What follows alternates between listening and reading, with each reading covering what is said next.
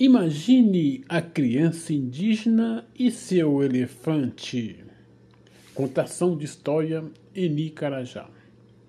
Eni Carajá, filho, é graduando em antropologia pela UFMG. É indígena Carajá e resolveu, como poeta, escritor e compositor, sendo mestre da cultura popular de Belo Horizonte, fazer um pouco além do ser adulto e assim contar a história para crianças da aldeia do estado do Tocantins, Goiás, Pará, Mato Grosso, que são os Carajás Carajá. A intenção da história é uma intenção imaginária para que as crianças consigam perceber a importância da água e do animal para o nosso habitat e ainda de novos mundos em seu ser. Então vamos lá.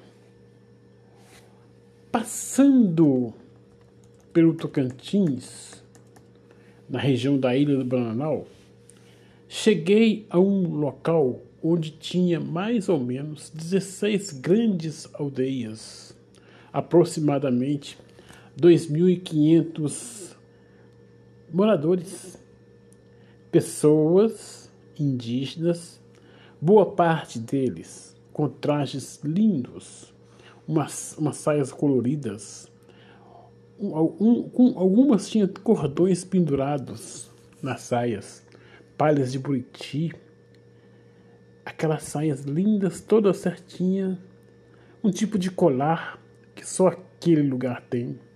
São colares de pau, Brasil, vermelhos, lindos. São colares de estilos é, desenhados, né? E também é, de contas, miçangas, de, de sementes naturais. Os, a arte que eles faziam também dos maracás, os dentes de saibre, dente de leão, que tudo era aproveitado para fazer um artesanato, que tem uma identidade local.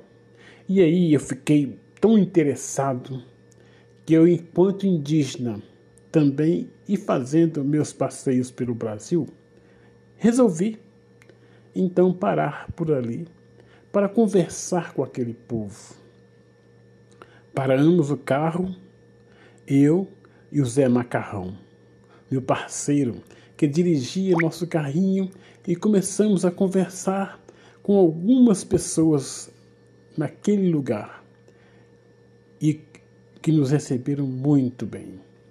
Para uma parte, para uma boa parte, quando nós chegamos, se recolheram, ou seja, ficaram na janela, ficaram tipo assuntando. Mas aí então, um grupo de mais ou menos 30 crianças vieram para conhecer. Acharam interessante um carro, né?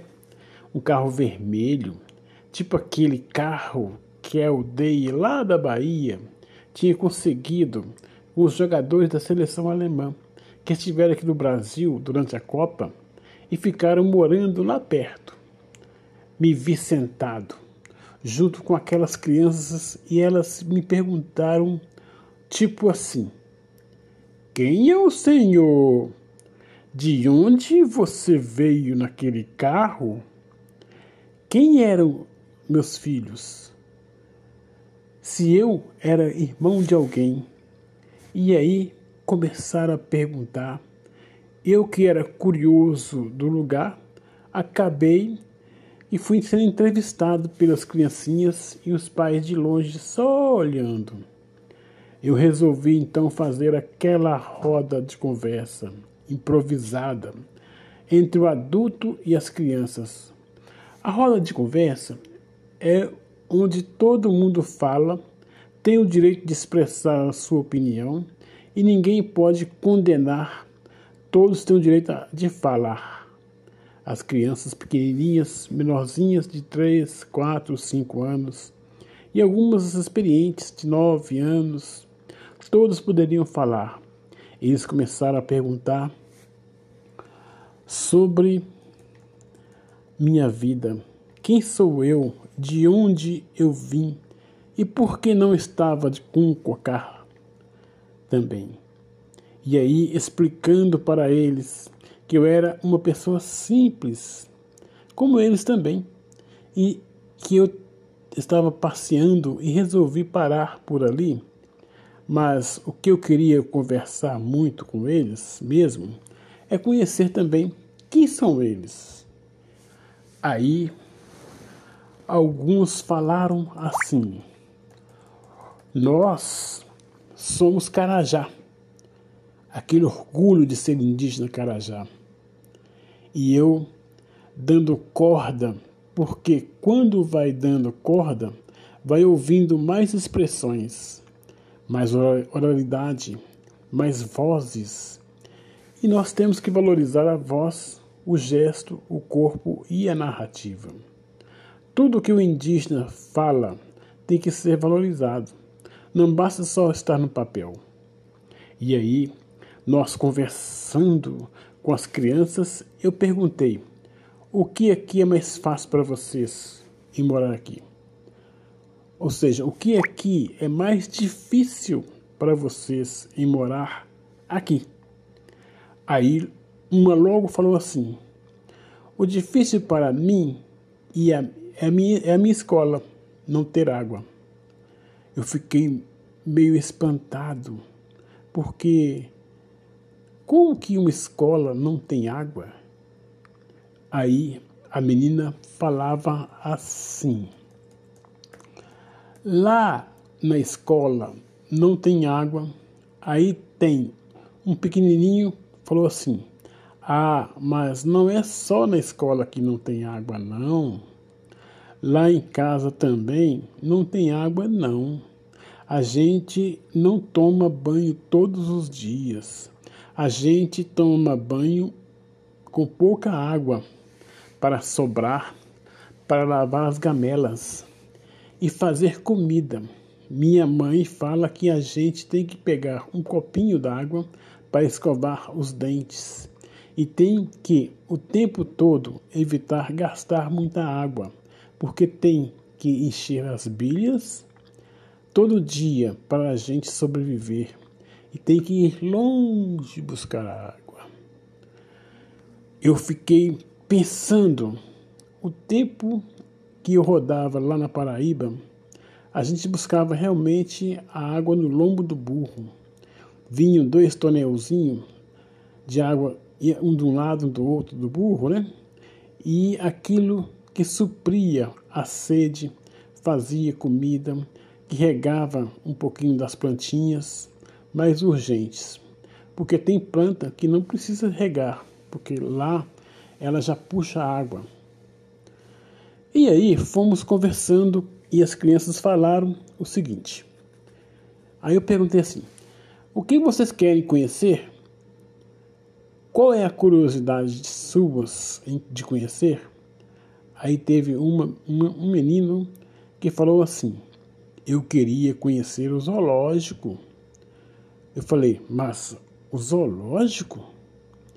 Eu pensei assim: o zoológico é só lá em Cuiabá, no Mato Grosso. Aí ele falou bem assim: É que eu vi na televisão da Oca adulta que tem um monte de animais no zoológico. Tem um grandão lá chamado girafa, um grandão lá que chama hipopótamo e um grandão lá também que chama elefante.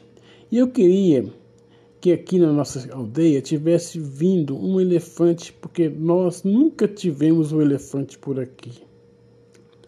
Aí eu liguei as coisas e falei: opa, que bom! Ali eu falei: tá bom.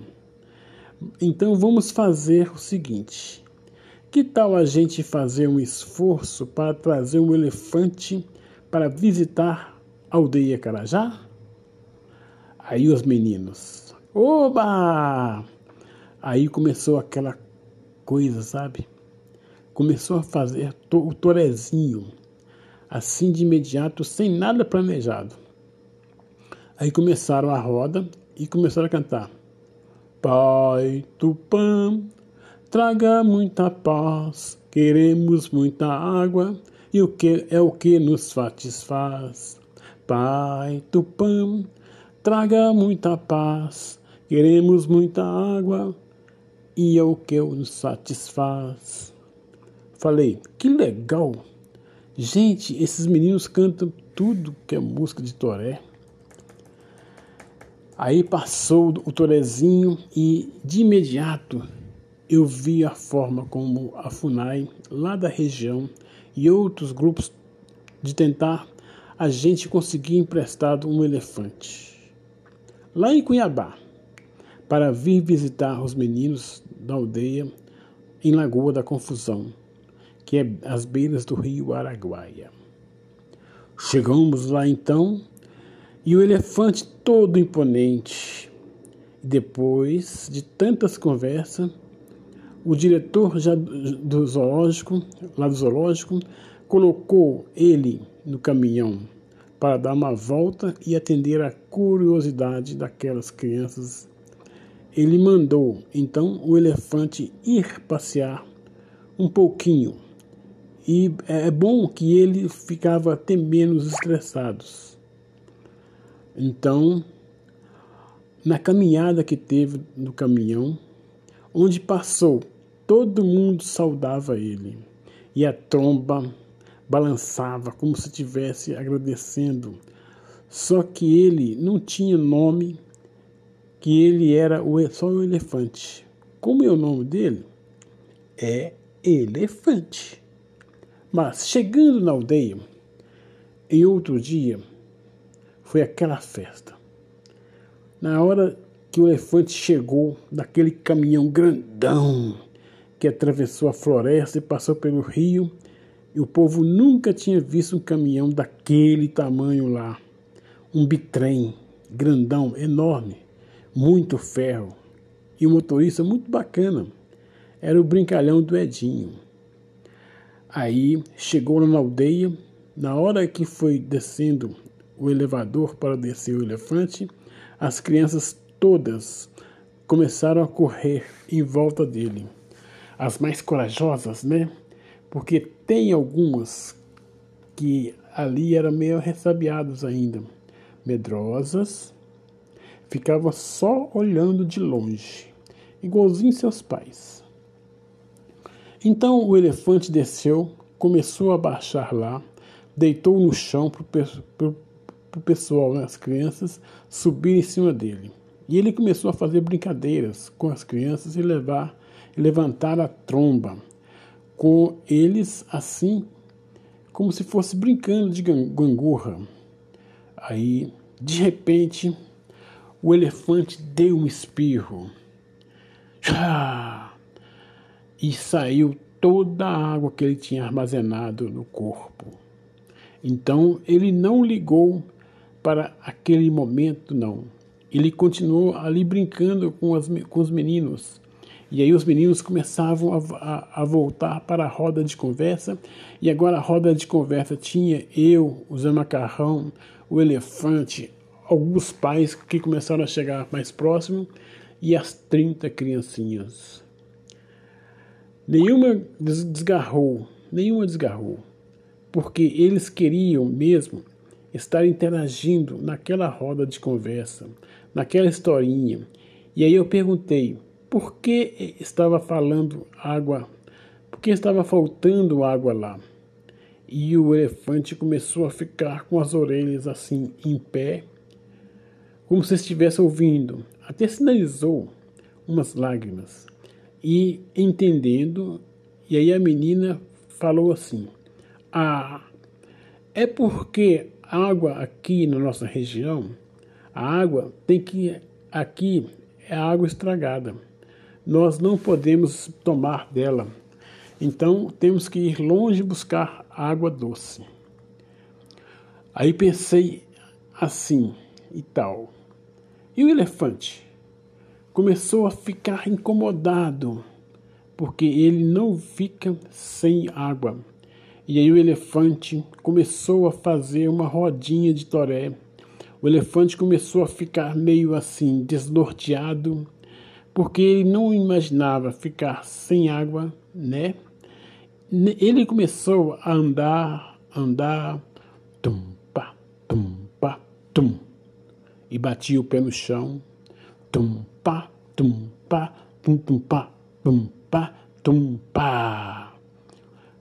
Foi desse jeito que o elefante, com as criancinhas cantando em volta dele, aí cantavam assim: Carajá que chegou, o elefante e as crianças alegrou.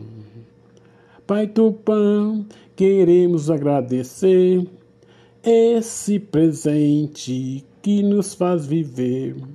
Viva Tupã e também Aruanã e a nossa água dai-nos de beber. Viva Tupã e também Aruanã, e a nossa água dai-nos de beber. O elefante estava tão animado que começou a bater os pés no chão com mais força. E aí, naquilo que ele batia, cada pesada, cada pernada que ele dava, pesava uma tonelada. Ali começava a maciar a terra, tum, pá, tum, pá. Aí começou a maciar a terra. De repente saiu aquele brotão de água, de água. Parecia que um cano estourou e saiu água demais da conta.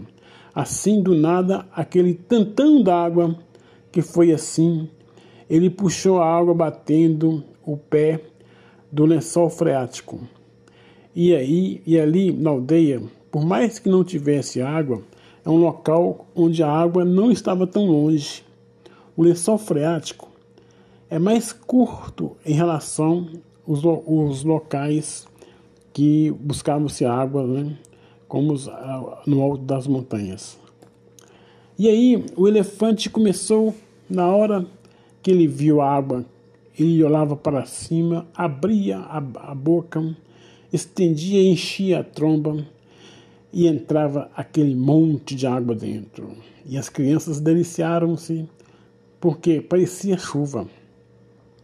E as crianças entravam embaixo daquela água limpa, cristalina, e tomava banho e brincava, escorregava naquela lama fina. E todo mundo brincando com maior alegria, porque para eles, eles conseguiram ver duas coisas tão rápidas: muita água por perto e também o elefante, que é um animal que não tem muitos no Brasil e ainda são maltratados onde vivem. Aí, depois, os pais das crianças, todo mundo foi juntando e teve um outro grande toré e cantar assim: Deus do universo, Deus do infantil, nós agradecemos essa graça varonil. Deus do universo, Deus do infantil, nós agradecemos essa graça varonil. A criança feliz e o indígena despertou preservar a natureza e a água não faltou.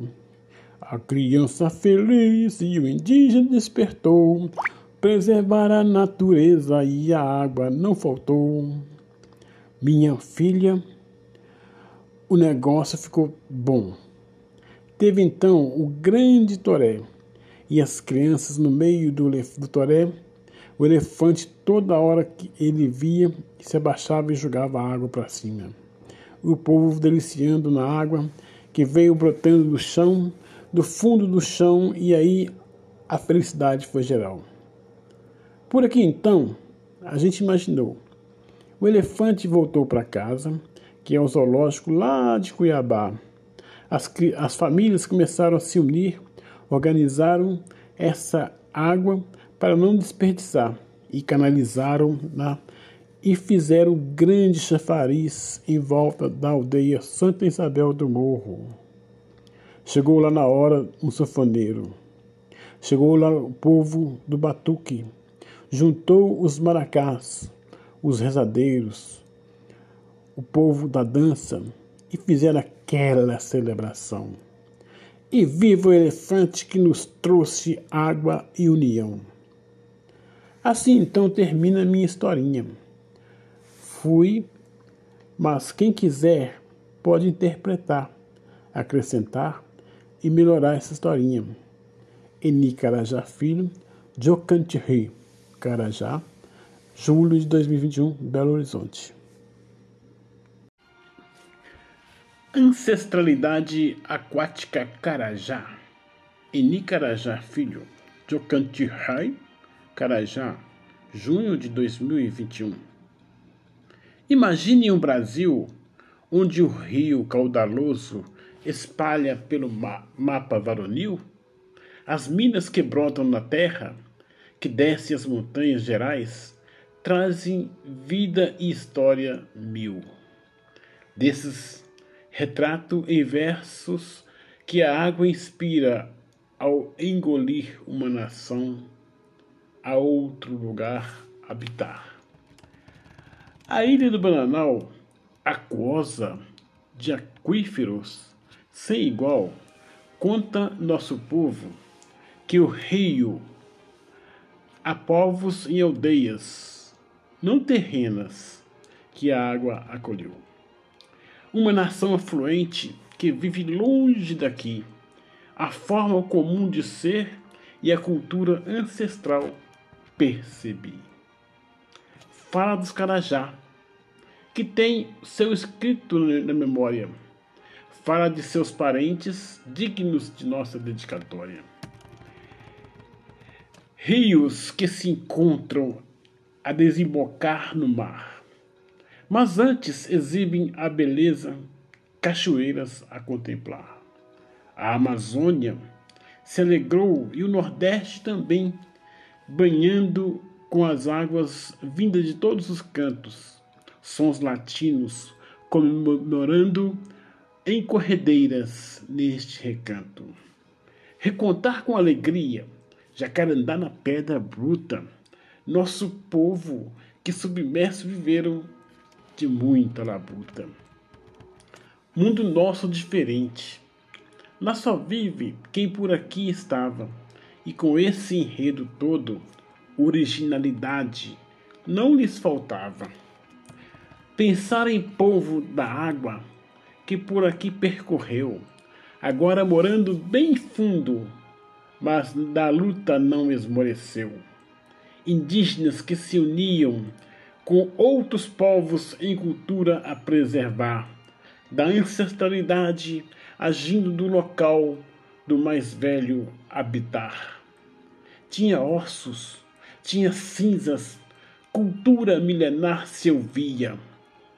Todos os cantos se tornaram esse jeito de cultuar. Aquele, aqueles que estavam lá em cima recebiam a força dos demais guerreiros caboclo d'água com suas flechas e rituais. Assim narrou o indígena Berocai, o grande rio a contemplar. Surgimos em águas e nesse caminho a trilhar. Temos amor em abundância de um clima que contemplou nossos povos d'água e da terra, ressurgiu e se elevou. Foram tantas curas alcançadas neste, nessa forte espiritualidade. É indígena em nossa aldeia, ou ainda na cidade. Nosso mundo submerso se assemelha à realidade atual. Não temos noção em nosso estilo não há nada que seja igual. Vivemos em outro local que só nós conhecemos. Da terra somos filhos e das águas referenciaremos. Já deixei o trem da conversa. Vou ali aos brancos pescar. Talvez consiga o peixe e a maneira de quebrar os espelhos e assim contra-colonizar.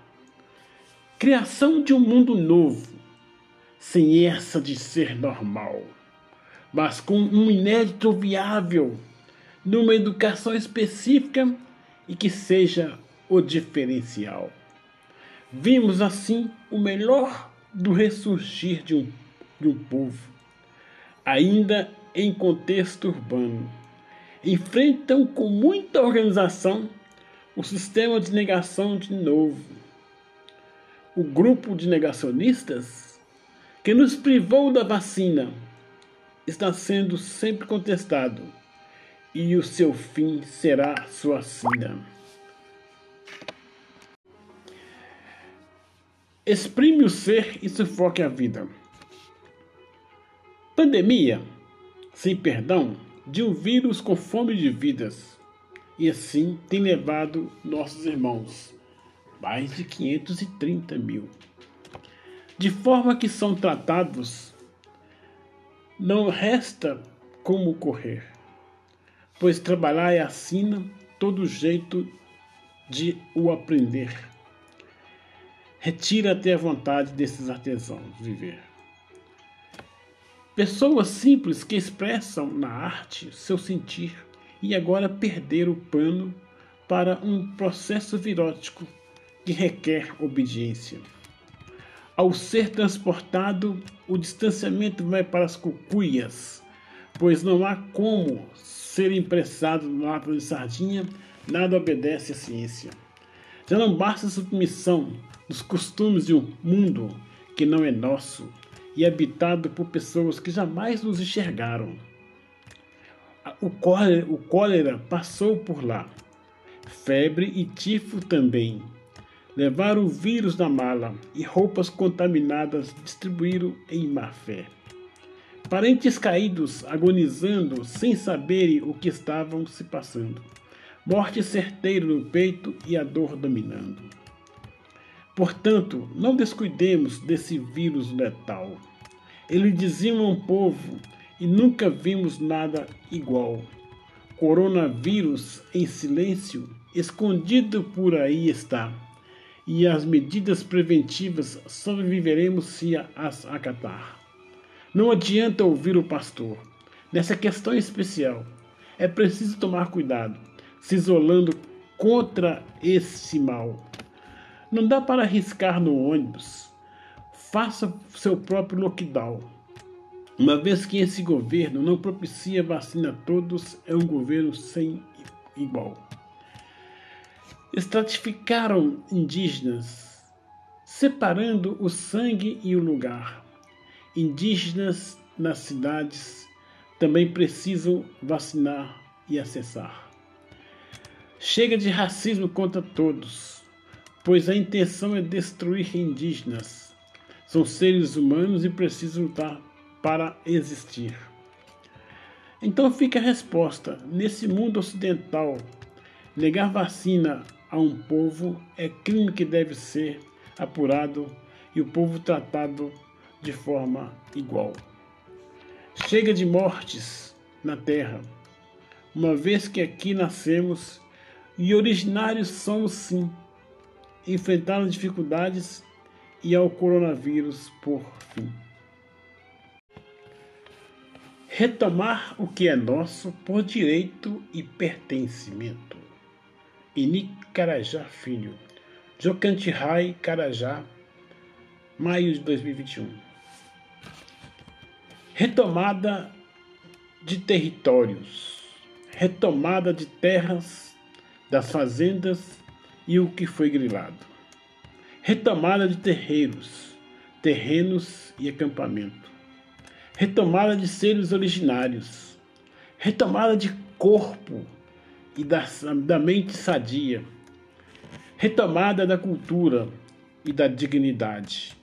Retomada com base na equidade. Retomada da ciência e das plantas. Retomada que além da pele e da melanina, retomada do poder usurpado pelas variadas espécies de colonizadores, retomada da propriedade individual do ser humano indígena, retomada do nosso lugar enquanto sujeitos da história, da nossa comida, da nossa fala. Retomaremos em retumbância tudo o que nos tiraram e assim ficaremos felizes. Retomada da saúde sem pandemia, necropolítica que pretende jogar todos na bala comum. Confinados em cidades aglomeradas e sem moradia, é hora da retomada da nossa dignidade. Retomando o mundo de onde estivermos, estaremos ressurgindo numa nova perspectiva. Retomaremos todo segundo da vida utilizando meramente para atender o mundo ocidental. Nossa retomada, a palavra indígena é equilíbrio e a nossa língua ninguém cortará. Não haverá mais tribo ao retomar, e ainda índio será apenas lembrança, pois somos indígenas revivendo aquilo que nos foi tomado. Parte de nós vai ressurgindo, descobrindo e retomam o jeito cultural do brotar e revigorar nossos coletivos e comunidades. Somente dessa forma veremos o vírus e o negacionismo extirpado do nosso mundo, que é aqui e agora até a vitória. A ABEM, Associação Brasileira de Enfermagem do Pará, decidiu fazer um curso, uma oficina sobre as mídias sociais. Nós, do Mohan, via ANEPS, estamos satisfeitos em ter tido uma primeira aula onde foram dadas as ferramentas, as pistas para a confecção de cartazes, de é, divulgações diversas e também podcast, gravar vídeos e TV. Nós entendemos que isso é fundamental para a nossa comunicação. Agradecemos a ABEM e estaremos sempre juntos numa articulação entre o movimento social e a academia.